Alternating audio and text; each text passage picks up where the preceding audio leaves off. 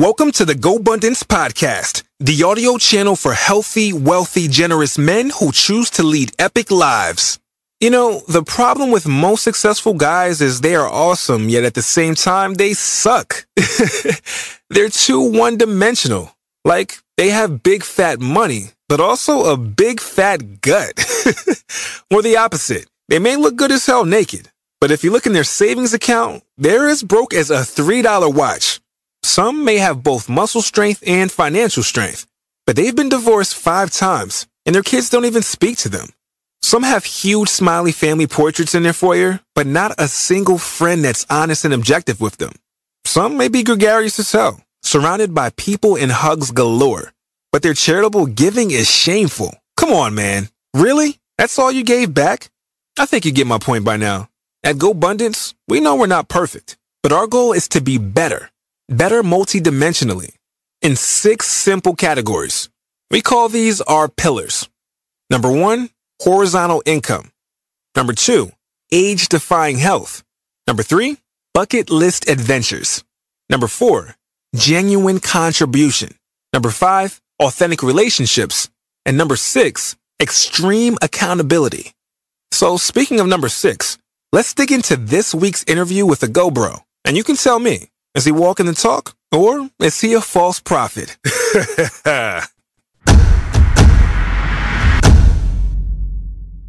Have you dreamed of being part of GoBundance, the tribe of millionaires, but maybe you're just not quite there yet on the balance sheet? You haven't hit that million dollar net worth, but you understand the value of being part of this community and part of this brand and why the six pillars are so important and they're important to you well, we've got a great opportunity for any one of you out there that are seeking one day to be whole life millionaires and join GoBundance.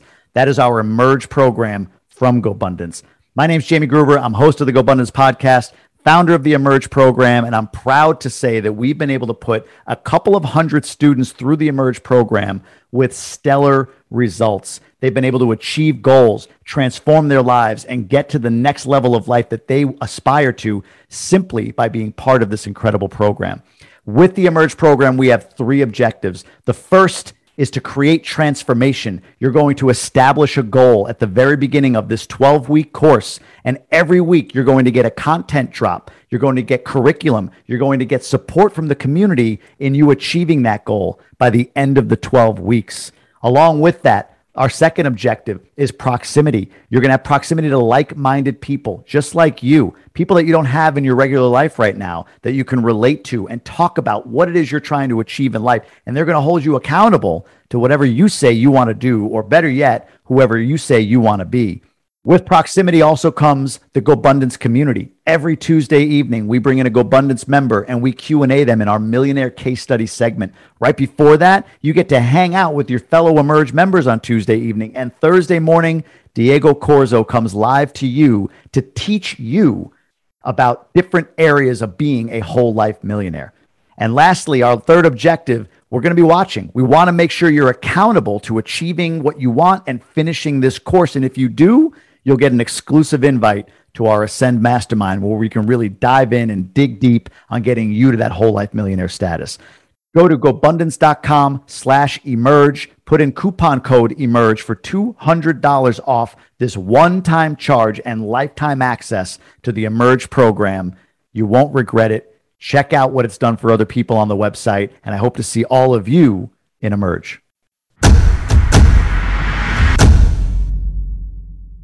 Hello and welcome to the GoBundance podcast. I'm your host, Jamie Gruber, and today we bring in GoBundance brother, realtor, investor, father, husband, coming to us from South Carolina, Kevin Mills. Kevin, welcome, brother. Thanks so much for having me, man. I'm excited to, to hop on this call and deliver some value. Yeah, and I know you will. I know you will for sure. Uh, let's dive into you, your story, your background. You're a pretty young GoBundance brother. I mean, compared to most uh, most of the guys, or maybe compared to me, but you're a pretty young guy. Yeah, you've had a lot of success early on. Give us your story. Where you are you from? South Carolina? Kind of take us through uh, your story through today. Yeah, so I'm from Asheville, North Carolina. I was born into a family that was really lower middle class. My mom was a teacher. My dad worked a cash register at a gas station for my entire life.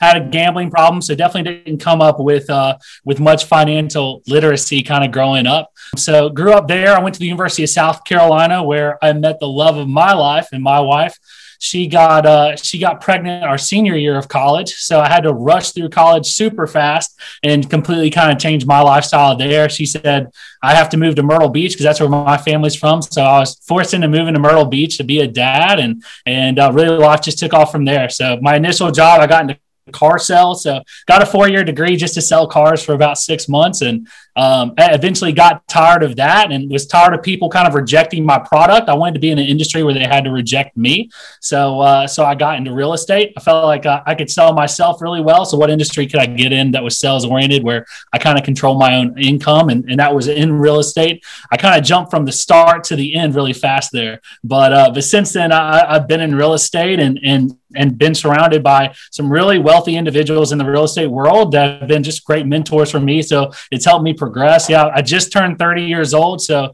new new to that 30 club. I think I was at the Champions event in Tahoe, and I was the youngest one in there by by a bit. But uh, but I love being I love being the youngest one in a room and and uh, and and just get a ton of value out of being at the event. So stoked to be here, and and that's just kind of the the fast fast version of where I'm at now. I love it. Talk a little bit about. So you went to college. Was that unique for you in your family, given the background that you mentioned your parents uh, had? Was that a, or were you a first generation kind of college kid? Yeah, so my brother is a pastor. So he went to college and then he did his master's degree and he did his doctorate degree. So so for him, I, I, did have somebody who went to college before me. But yeah, other than my mother, I was the second second generation to go to college and and skip that part of the story pretty fast. But but I would say that college years were really integral. I met a girl and was introduced to her family, and she came from Charlotte, North Carolina, and had some really big old family money. And uh, and I was able to have some really big financial conversations with her dad and with her family that that really changed my mindset just in regards to where I want to be in my future. I went to college as a jazz trumpet major which I know sounds ridiculous. Um, I haven't played trumpet since I was 18 years old. I, I dropped it. I uh, I was there for a month. I had a scholarship to just to, just on a, a, jazz trumpet scholarship, and somebody came in and, and, played that was way better than I thought I would ever be at playing music. And so that night, I met with her, and she's like, "You should really talk to my dad about this and my family." So I did, and they convinced me to be a doctor like in that one day. So I dropped my major the next day and started in biology, failed that entire semester because I, I, couldn't do any science courses. I was I was horrible at school. I was I was a D plus C minus. I was one of those that just really got pushed through the whole middle school, high school, college, and uh, and eventually ended up getting my degree in business. But uh, but yeah, I think that uh, college was integral for me. I had some really good conversations with a lot of good people. I met some really good business people, but that relationship I had with uh, that girlfriend before I, I met my wife, um, her family really shaped me and, and really gave me some great ideas of, of kind of wealth and how to build it. Interesting. What about your father? What lessons did you learn from him either through observation or maybe things that he told you? I don't know. I don't know what that relationship looks like today or did then, but yeah. I'm kind of curious. You mentioned gambler, you know, sort of worked in yeah. a in a I call it a blue collar type of environment. What what did you extract from that and how is that manifested in your life today if at all? Yeah. So my dad was an extremely hard worker. So he was one that woke up at 4 a.m. He went to his job at 5 a.m. He worked 5 a.m. to 3 p.m. He came home for three hours, took a nap, and then went back to work from six o'clock to midnight. And then we lived in Asheville, which isn't far from Cherokee, North Carolina. So then he'd spend that three or four hours driving to Cherokee and gambling. So, uh, so he was a hard worker. He worked seven days a week. So I definitely get my work ethic. I believe just from wa- watching him go to work every single day.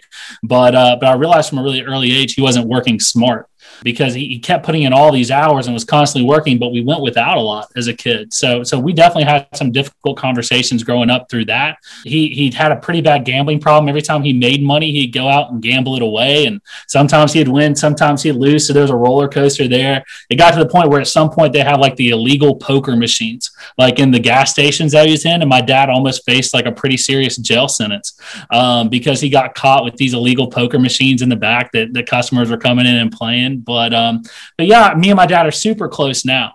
But uh, but I would say that I, did, I didn't have any kind of financial literacy toward him. I'd say that we were we were pretty distant from the age of maybe ten to to seventeen or eighteen, just because he wasn't really around that much. I kind of had some hate against him for that, and and I knew that my mother and him had some financial stress, and he was gambling. So I got to that age where where I really uh, I really resented him somewhat, and and I remember having some really tough financial conversations with him, just saying, well, if you wouldn't do this, and we'd be able to afford blank, whatever that would be. And I was 10, 11, 12 years old saying that. So we definitely had our, our hard times kind of come from it, but now we're super close.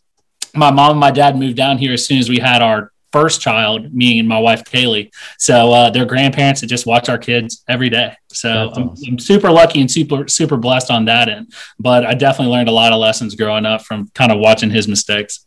No, no kidding. That's awesome too. That they're they get to play grandma and grandpa now. Yeah, you talked yeah. about car sales, and then uh, yeah. you know you didn't want people rejecting the product. You wanted them rejecting you. It's just kind of a quick question. Then I have a follow up. But was real estate the obvious choice, or did you have some other options you were considering other than real estate sales to fit that need of I want people rejecting me?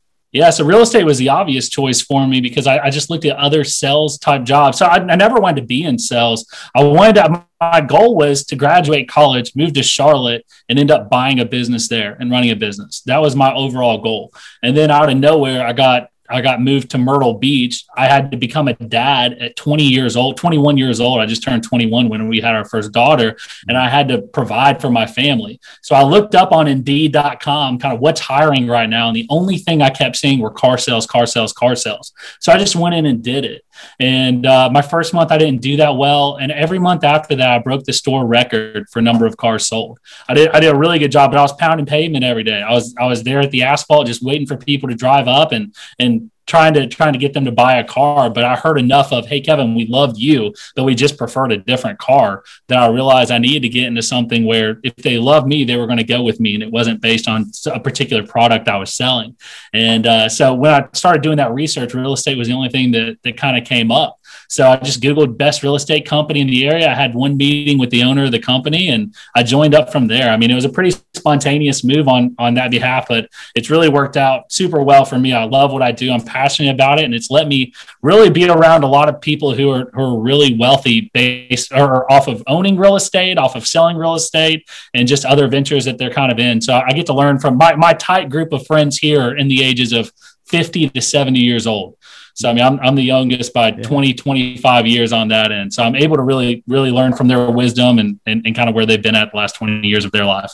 A lot of wisdom in you for even looking for that. Most guys at your age wouldn't be thinking about, you know, hanging out with 50, 60, 70 year old guys. So that's incredible. You talked about people loved you but didn't want to buy that particular car. So one question I have is why did you still you mentioned you know you were there pounding the pavement out in front but is there anything else that you attribute your record setting month over month sort of car sales to? Is there anything else that you you developed or learned or thought was effective as a salesman of a product like you mentioned not necessarily of you uh, that allowed you to sell cars at a high level like that yeah, absolutely. So I had a general manager there who, I mean, he was one that you'd bring a, a, customer over and he'd be rubbing on their leg and and really got in rapport like instantly with these people. It's, it's like he's been best friends with them forever. And he taught me the power of asking questions. It's a big one saying telling isn't or se- telling isn't selling. Asking questions is how you sell. It's, it's how you're the most effective salesman. So I learned how to pre-qualify people immediately. I learned how to find out their needs and wants and, and really what they were looking for, and then ask the question, okay, if I can do this, can you will you move forward if, if you were able to get this car for this price would you be able to move forward right now or what's preventing you from selling or what have, have you heard enough to make a decision? Are you ready to go? So there was a lot of questions that i learned from him and being in that sales industry that translated to the real estate side. So uh, so I, I, credit him a lot just the general manager of that dealership while i was there with with helping me out and, and, and really honing in my sales skills. That way when i got started in real estate it was an easy decision for me that i only work with sellers in my business. I, I don't work with any buyers. I, I don't show any houses. So all of my all of my business is me meeting with a seller at their property or us having a phone call or us doing a Zoom interview and me just going through the same exact steps I was going through when somebody was selling a car, but this time it's to get the job to represent them and get their property sold. All right, go bros. We have our 2022 couples trip of a lifetime. Here's the deal. When you think romance, the one country that comes to mind, we are talking about Italy. Here is the epic itinerary. Day one. This is April 1st, 2022. We're going to arrive in Florence and take a private transfer to the city center. There, we're going to go on a guided walking tour of Florence. We're going to discover all kinds of ancient beginnings where we'll finish the day with a welcome dinner at a local restaurant. Day two.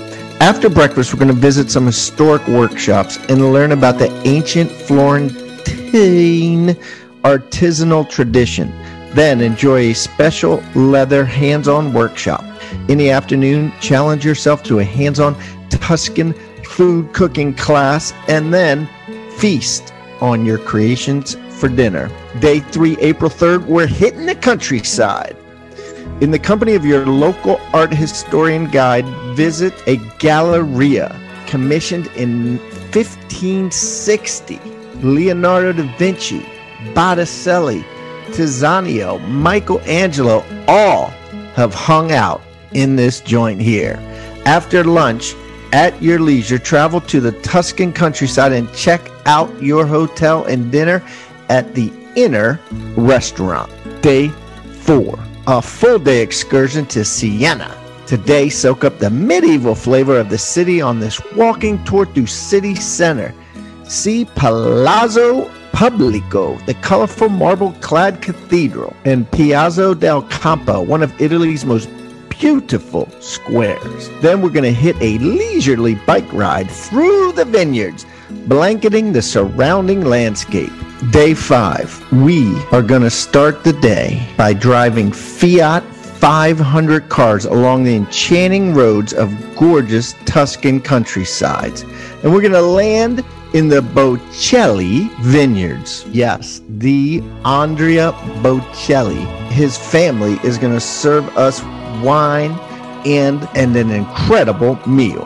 Day six, transfer to Rome with a stopover in Orvieto. Orvieto is one of the most striking, memorable, and enjoyable hill towns in central Italy. Less than 90 minutes from Rome, it sits majestically high above a valley floor atop a big chunk of tuffo volcanic stone. After lunch, we continue on to our hotel in Rome's historic center. Day seven. Wake up early and see the Sistine Chapel.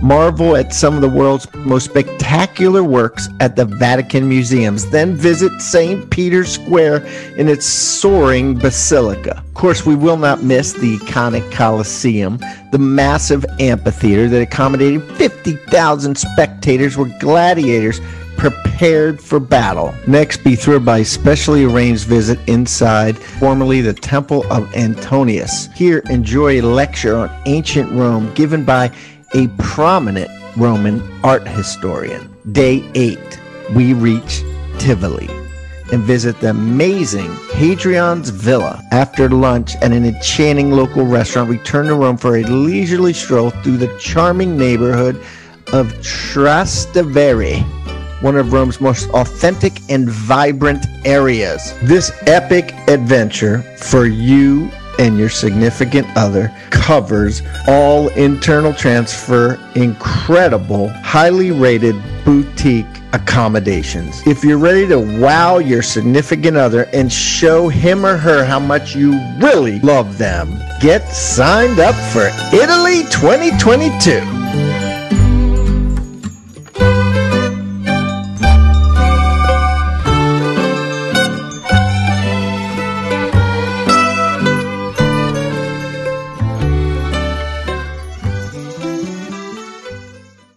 Wrong tribe confounds, the right tribe compounds.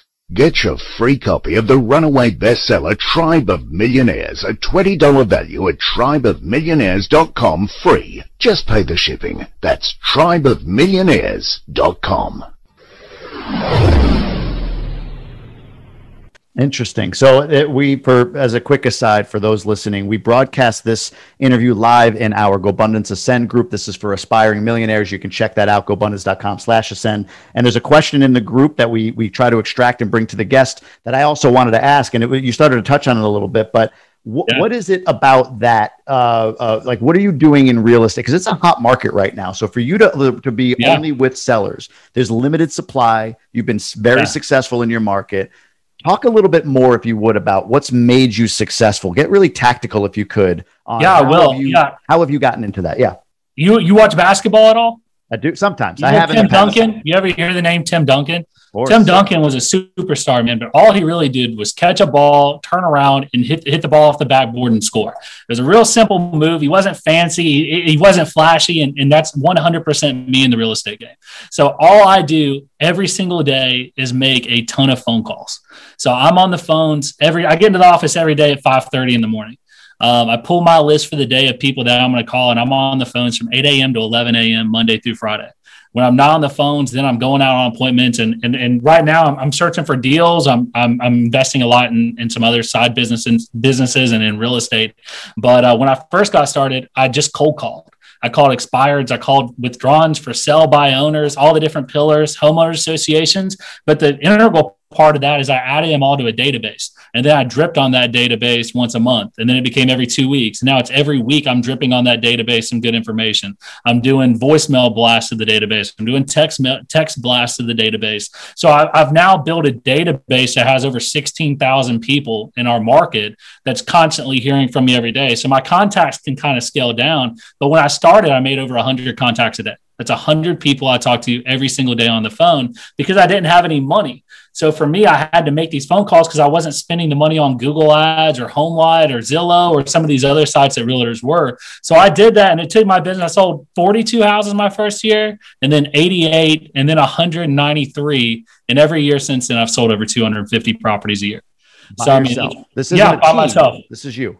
Yeah, I have two assistants um, that are on my back end that I credit for everything, but I, am the only real estate agent. Uh, they're, they're, just my assistants on the backside. But yeah, I mean, we'll sell over this year should be over 300 properties. We, I just looked this morning; we're 191 so far, um, and we got another 40 something pending, and and we still got the rest of the year to go. But uh, it all started with me just making phone calls, and me asking questions, and me building value and building rapport, and then adding them to a database, and then growing it from there. So I've only been in business in real estate. 2015 was my first year. For six years. And and mm-hmm. what do mm-hmm. you think for so I'm curious, why don't more realtors do i'm sure you work with real estate agents who ask you that yep. question like dude yeah. how are you doing this so what is the thing that prevents people from doing what you did? Or is it just has that time passed? I don't think it has. It feels like it's yeah. fundamentals are fundamentals like you said but right. wh- why don't people do that? What's the reason that shiny object syndrome. You know there's a lot of shiny objects out there. So you can buy this lead or you can do this and get business. I, I think almost everything works. I mean you can take out billboards all over town and you can get business from it. You can hold open houses. And shoot, man, you could stand in front of Walmart today and hand out business cards to everybody who walks in, and it could work. I think you might get some business for, uh, from it. But I, when I first started, Mike Ferry was a real estate coach that, that I really listened to and, and, honed in on. And I went to a lot of Mike Ferry's events, and that's Mike Ferry's thing. You sit there, you sit on your butt, and you make telephone calls every single day, and you talk to enough people, and then you get the formulas in your head. So for me, it was one out of 20 people I talked to became a listing.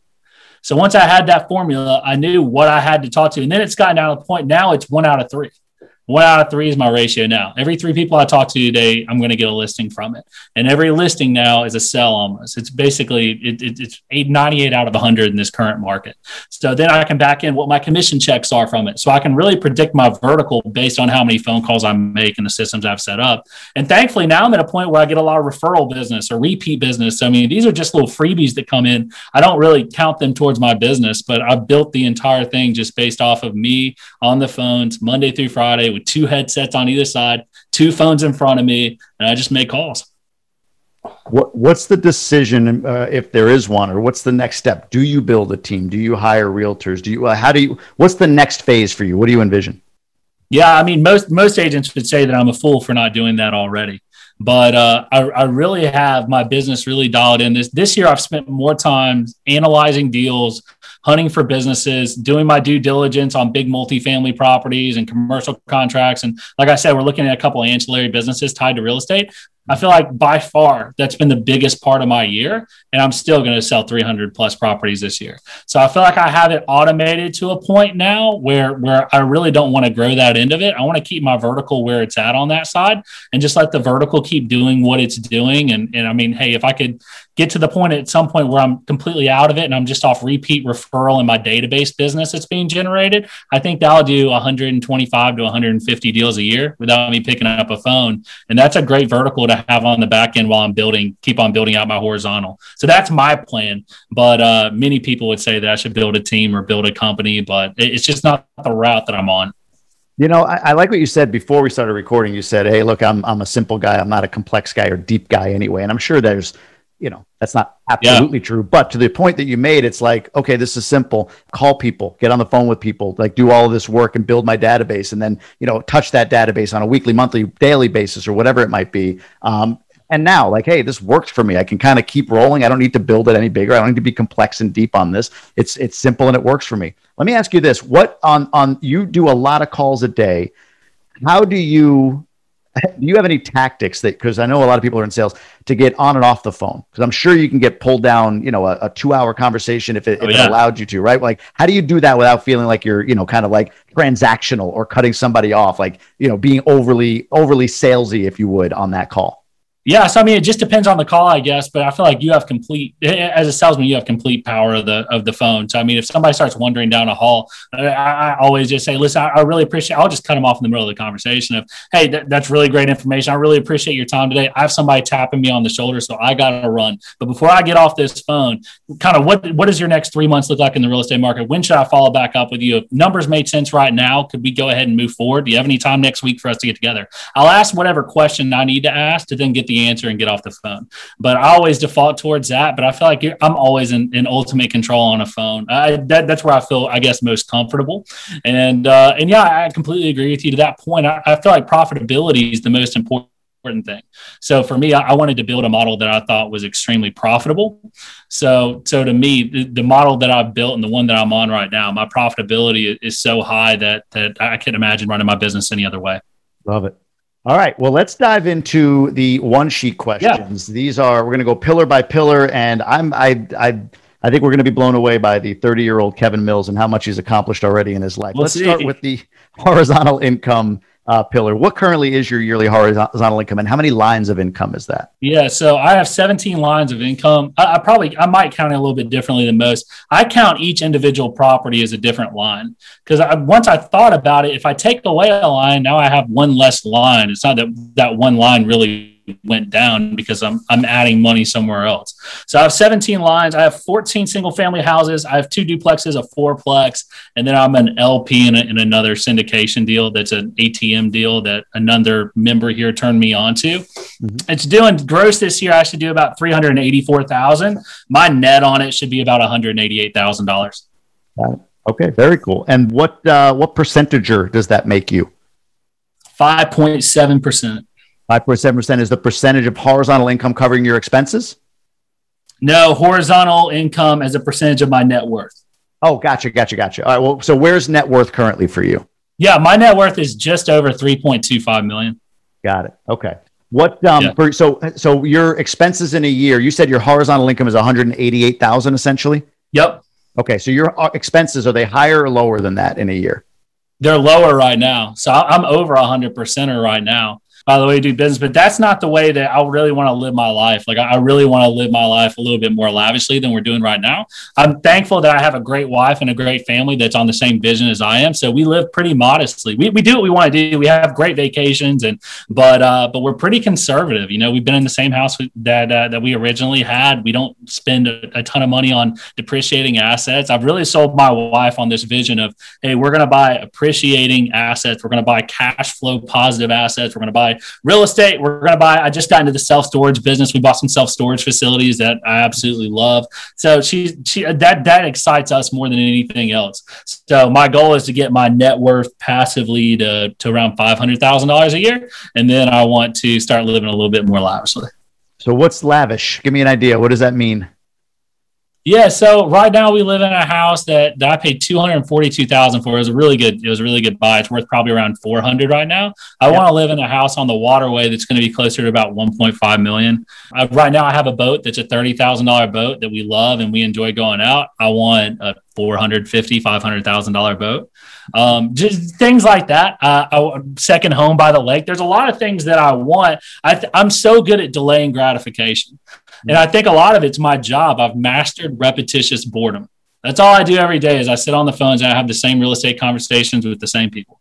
Um, it's just a little bit variance in the conversation. So I've really learned how to delay that gratification on that. end. so, so I'm excited about it once it finally comes. We still have a lot of fun. We still go all out when we go on vacations. But uh, but I'm definitely excited to hit kind of my, my goals on this work this end to be able to celebrate those those big wins a little bit more. I love that, man. Thank you for getting into that because I was, eh, I, I, yeah. I always like to know like what's the vision, what's the dream? Million and a half dollar home on the lake and a, a four hundred thousand dollar boat.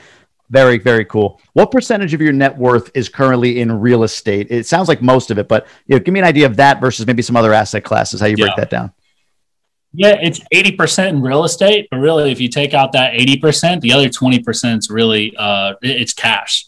You know, so it's not in real estate; it's on the side waiting to go into real estate. But basically, all of my net worth is is in real estate, or, or it's being held in cash. Again, I have an ATM investment deal that I got got in on, but that that's not real estate. I guess it's like a, a private property, I guess, investment. Sure, sure. But uh, but other than that, it's all real estate. And that's with the GoBundance member you mentioned. That's something that you can yeah. with the GoBundance guy.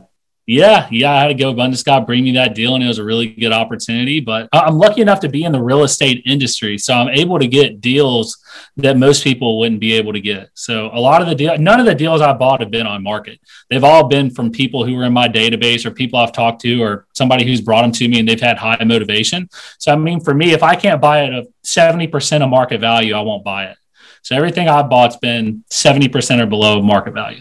Wow. Wow, that's amazing. That's amazing. I love I love the kind of the theme of you, which is like you said, delayed gratification, uh, simple. You know, what would you say, boring repetition or whatever. Like I, I love the themes that that uh, that present how you're building wealth so rapidly. Especially, it's just there's not a lot of secret. You're not doing anything crazy or or like you know, I invented this or invented that. You're just steady, steady. Yep. That's the word, right?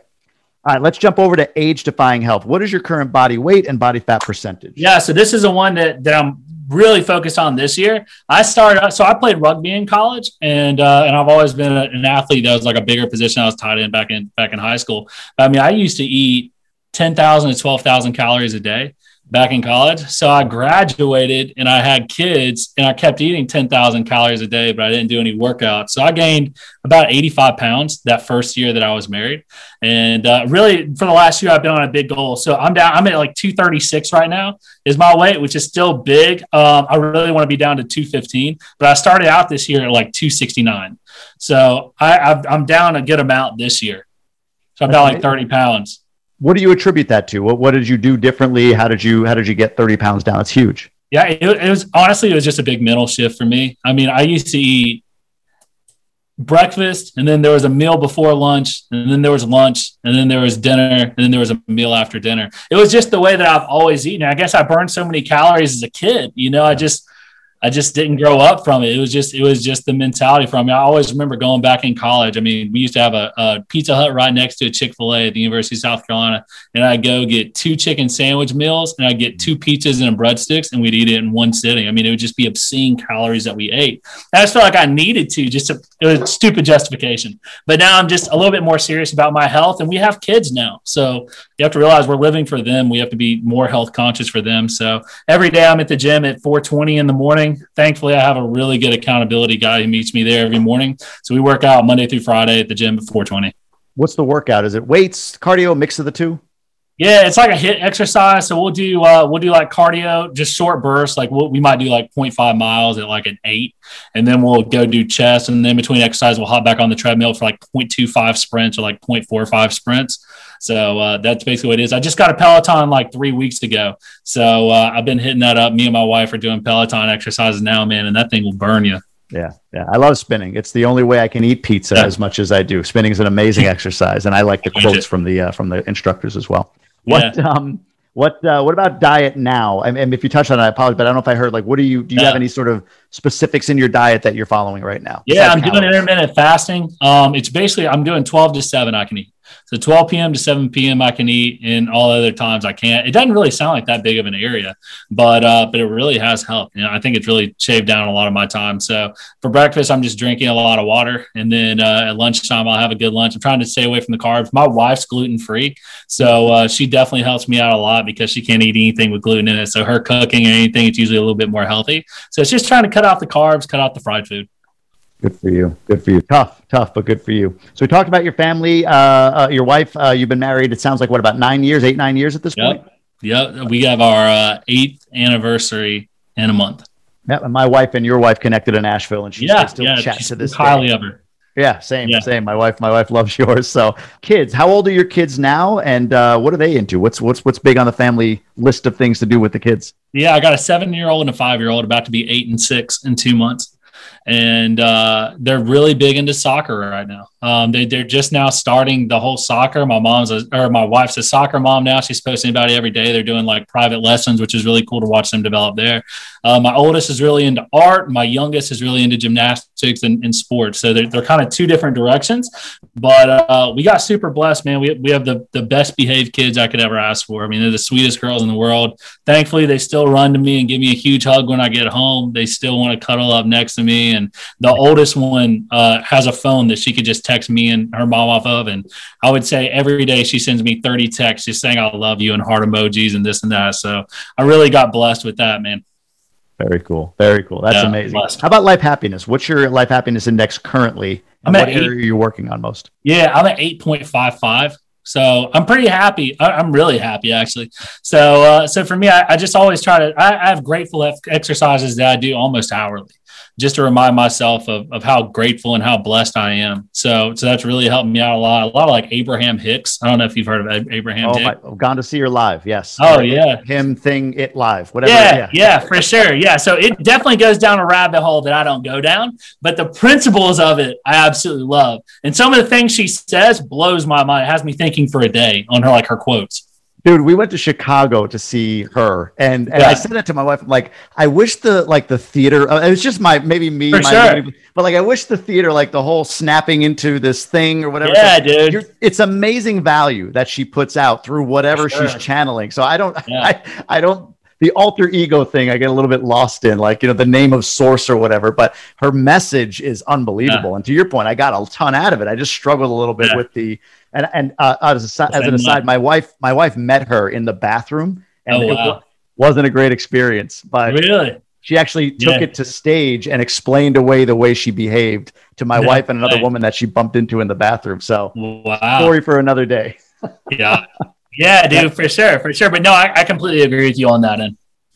Yeah, that's funny. That's funny that she that she it came up. So Yeah, and a lot of Tony Robbins things. So, so I'm big on uh, on doing his meditation every morning. I try to do it at least three to five days a week. Um, what he does to kind of meditate and start his day. I forgot what it's Priming called. Um, priming, yeah, priming. Yeah. I do it every single day, just a quick one, like a five minute. And uh, man, it does make a huge difference in my mind. Yep, same here. And you're up at 420, so you're you're rolling. Uh, how about give up at 350. genuine I'm up at contribution? What is? Oh, I'm sorry. What is your what is your Yeah. target? Do you have a target that you give back percentage wise, or dollars, or Yeah. time, or anything like that? Last year was horrible, man. And I felt super bad about it. I still feel super bad about how bad I did last year, just with COVID and everything going. I had a lot of uncertainties, and, and I guess I just channeled that to not giving back as much as I should have. I'm so lucky that I have a wife. So my wife doesn't work. She's a full time mom, which is a job that I couldn't do. And I think that's a beyond a full time job is, is being a stay at home mom and, and, and stay at home wife. She does so much for us. But thankfully, she has a heart of gold. So hers is all giving back. So I can really go through a lot with her. She does like a backpack program at the high school and middle schools where like kids that can't afford like first day of school supplies and and and uh, like shirts and pants and jackets. She actually is over that for like the middle school. So she's done a lot with that. That's been just a huge contribution to me. We'll meet the kids at Target and I'll bring some friends and we'll buy a lot of stuff for them. And that's that's super cool to do. So I mean that's probably the biggest thing that we do to give back that I really love doing. We tie to the church not as much as we should. I really feel like doing things like that. My brother's a pastor. He does he doesn't do that well financially, but spiritually, man, he is at the top of the world. So for him, like we're paying for his son's preschool and daycare. I count that as like a contribution and a giving back that really means a lot to me. So for me, I'm just trying to find other ways to give back where where mentally I can kind of see where it's going and I feel like we're making an impact instead of just throwing money at stuff. So thankfully, my wife with what she's doing with kids and what I'm doing with my brother and other things that we have going on is, is that, that's where I like to throw the money. But it wasn't as much as I thought. I think last year it was like 2.8% is what I gave. So this year I'm, I'm trying to be a lot closer to 10%. I love it, man. That's great. I do think that more guys need to give themselves credit for those interfamilial give backs, like the the preschool and and daycare and, and that sort of thing. I mean, awesome, you know, yeah. your, your, parents, I'm sure. I, I, don't know. It sounds to me, maybe I'm maybe I'm assuming your parents living locally now. I'm sure there's some some assistance you're providing there as far as them being there. You know what I mean? Like so within the family, you know, the amount that you get back, the time that you get back is big. So take more credit. Yeah, take more credit let's jump over to accountability. So you, we were talking a little bit. You have sure. a GoPod that's sort of transitioning to a new GoPod. Talk to me a little bit about that. Like, what's the what's the GoPod transition yeah. plan for you, and what are you what are you getting out of that? Yeah, so uh, so I'm in a great group pod right now. A bunch of really good guys. I, have had Matt Matt is in it, who who does a lot of farming and crop dusting. Uh, Adam Jason, who is the, our coffee guy at Atlanta. I know I saw you there at Atlanta. You were you were doing that Pat, Pat Hiban sheet with us by the pool that one day, yes. and we kind of connected. And I have uh, Ludwig, who's up in uh, New York. So everybody's in kind of a different industry and, and kind of doing different things. So it's really good for us to connect. And really, the biggest thing we talk about is how can we be better husbands and better fathers. That's probably the, the bulk of our conversations is uh, is what how do we how do we show our wives that we really cared about them this week, and how do we show our kids um, that we really care about them and, and how do we best support our wives and children. That's one thing that's kind of been a, a, a big conversation for us. And, uh, and we bring up business and where we're at. And if we have any challenges, obviously we go back and forth with them. But one great thing about our pod is uh, we're not trying to sell each other on each other's ideas or anything. We're just trying to be better men and better husbands and, and better family guys. So our conversations get pretty deep. Yeah. Well, to your point, I've, I've said this to people that are thinking about like abundance, it, it, like the financial aspect. Like, I get that there's a minimum net worth, so it feels like there's a big focus there. But to your point, somebody brings you an ATM deal, cool. Yeah, let's roll with it. But I'm more interested in the man I'm trying to be, right? The husband, sure. the father, that those aspects of it. So I think that's really, really well said. I appreciate you sharing that. Let's talk about uh, uh, GoBundance trips. You were in Atlanta. I think you were in Tahoe as well. What yep. do you take away from those those those meetings, those those trips? What's the uh, why do you do them? what do you get? Yeah. Yeah, so I've only done the champions event. So I've yet to go to like a, a GoBundance event. Steamboat will be the first one. And I'm going to be there for a while. I'm doing the FamBundance, I'm doing the champions, and I'm doing the regular event. So we're going to be in Steamboat for a while. So I'm starting to get my family involved. For me, it's just surrounding myself with like minded men. I mean, for I, I feel like there came a point where in life where everybody's rooting for you to do well. And then you hit a certain point where people don't want you to do that much better than, than right here. And it's usually like where they are, where they aspire to be. And then you start start getting resented as you go past that. And for me, it was really probably the the million mark or the 2 million mark or income wise vertical income I, have I've been doing over uh, this year should be somewhere close to about 1.6 1.65 i've been over a million dollars the past few years on vertical and you start getting a little blowback from people you surround yourself with. So for me i wanted to be around guys who celebrated that because i've always i've always celebrated people who did really well. So i started kind of getting some pushback or some kind of snarky remarks from groups that i was part of. And i really wanted to be part of guys that, that celebrated that but also wanted to push push higher. So for me, it's not hitting 5 million or 10 million or 25 million. I want to get to 75. I want to get to 100 million dollars. So I know money's not everything, but they are goals of mine hitting those net worths so uh, so for me i just wanted to be surrounded myself with people who were trying to get on the same path that i am. And uh, thankfully i found GoBundance and, and i've met guys that want to be better fathers too and better husbands and better business people along the way but also built some great relationships. John white and i just got back from Kiawah island where both of us took our family and our kids down there. And man we had an awesome time. And i don't think we talked about business. We didn't. We didn't talk about business one time. We just let the kids be kids and we just shared similar values. So it was just such a great time that's amazing. Yeah, he's an incredible yeah, guy. Incredible guy. So that's awesome. Yeah. How about your past three greatest hits? What are your past three greatest hits that you uh, consider? Yeah, uh, in February this year, we took our kids to St. John and we went out uh, on a two day snorkeling trip. We, we basically rented like a, a private little mini yacht, a uh, little catamaran that took us all around the Virgin Islands. So we went snorkeling with the kids, and, and that's definitely one of them. You're talking about vacations, right?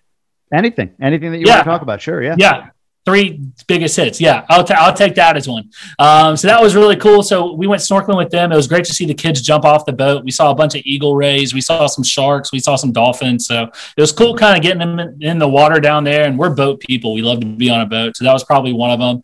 Um, two years ago, we sat courtside at a bunch of NBA games, which is really cool. I got to see some of my favorite athletes up close. And I've always wanted to experience that, which is good. And uh, greatest hits for not last year, but the year before that, I was the number one agent in the world with Century 21 for a number of properties sold. And that was a huge goal of mine when I first got started in the industry. So that was a pretty big hit for me. But basically, what I learned from that is um, it, it's great to be in some circles that are there, but you really don't get anything for being at the top. You know, it's really about what you make it in the circles you run yourself with. For me, I, I thought that something magical was going to happen when I hit that number, and I really worked myself to death to get it.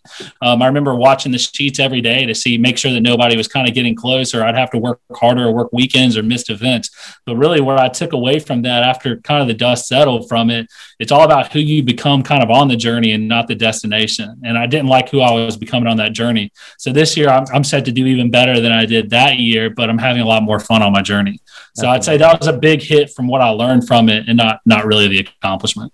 Yeah, that's incredible. That's I mean, the, again, being only 30 years old now, that that's a ton of wisdom for you to extract and and, and understand. At your age, especially, 100 million dollars in net worth, it feels like it's inevitable, right? Yeah, just because you're you're around the right yeah. people, you're extracting wisdom from everything that you do, and you're thoughtful about what the next step is for you. So really cool, man. I appreciate you sharing that.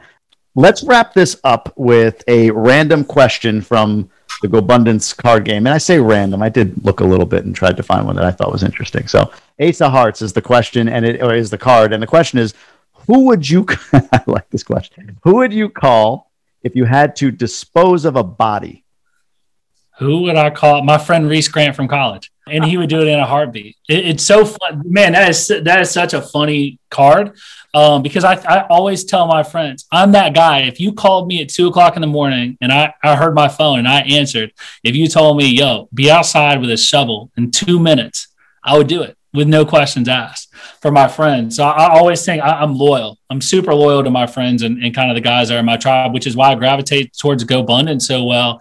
And it's where it's kind of that sports connections, like my rugby friends in, in college, we were that tight, and, and back in high school, my, my sports friends. So uh, now GoBundance, I feel like I have a bunch of guys that I do the same with, but I, I feel like there's, I, I, probably got 15 names on that list that I think I could call and they'd be outside with a shovel just ready for me, which is, which is pretty funny. Well, hopefully you never have to go through that. But uh, yeah, do you have somebody that came to your mind? I don't think so. Oh, that I would that would dispose of a body. Uh, yeah. yeah. my buddy, my buddy Brett out in California. He's a yeah. former cor- he's a corrections officer, and uh, he's always been just enough crazy to, to to do that stuff. And we've always, to your point, we've known each other for thirty years now, and we've always got each other's back. And uh, yeah, uh, that would be that would be the guy. The, the guy I think of to call. Yeah. yeah. I always share a story with my friends that, that if I called a bunch of my friends here locally, I told them, hey, man, I need you to come over with a shovel and we need to dig a ditch next to my house because I, I need the water to go away from my house and we got to get this drainage right. All my friends would say, dude, can't we you just hire somebody to do that? Or like, man, I am not getting out there. Can we just pay somebody to do it? Like, yeah. I'm down to help you out if you need payment, but they wouldn't come over and do it. But if I called them up and I said, hey, man, there's a village down in Guatemala and they need us to fly down there and we have to dig a trench. And we got to dig a 10 foot wide trench so these kids can get fresh water every single one of them be on a plane the next day. And i'm thankful to have relationships like that where where when when things matter or when it comes down to it and they serve a purpose i have a good group of guys and it just continues to grow with the more more guys that i meet especially in this crew that i could call up and, and we, we can change some lives together yeah, 100%. I love that's really well said and a great way to end this. How can people learn more about you, maybe contact you, whatever you want to put out there, social media handles, whatever it is? Yeah. Yeah, so man, I'm really not on social media. Again, I'm I'm super simple. So I, I consume a little bit on social media, but I haven't posted anything I think since 2018 on social media. So I mean, the best way, my email is Kevin Mills Team at gmail.com. It's the best one to get a hold of me on. Uh, if you're in GoBundance, you have my cell phone number because it's on the uh, it's on the GoBro Connect page. So feel free to reach out to me. I'm, I'm happy to give back however I can on this side, and uh, and would love to be a resource. Absolutely, man. I appreciate you being on. Thanks so much. Good connecting with you again. Great yeah. seeing you recently in Atlanta, and I'll see you in Steamboat. Yeah. So good. To, good Sounds good, good man. Talk soon. All right. All right. Thank you. Yeah, man. The wrong tribe confounds, the right tribe compounds. Get your free copy of the runaway bestseller Tribe of Millionaires, a $20 value at tribeofmillionaires.com free. Just pay the shipping. That's tribeofmillionaires.com. Thank you for tuning in to the GoBundance podcast. We hope to see you at a live event in the near future. If you're new to us, here's a quick explanation of our programs. Number one, Emerge, a web-based journey for millionaires to be. Number two, Ascend an interactive mastermind, the next stage of our journey. Number three, GoBundance Elite, the original tribe of millionaires. Number four, GoBundance Champions, 5 million net worth and above. Number five, GoBundance Women, a tribe of amazing badass women. For detailed information on all five of these, simply find us at GoBundance.com. Until then, grab life big.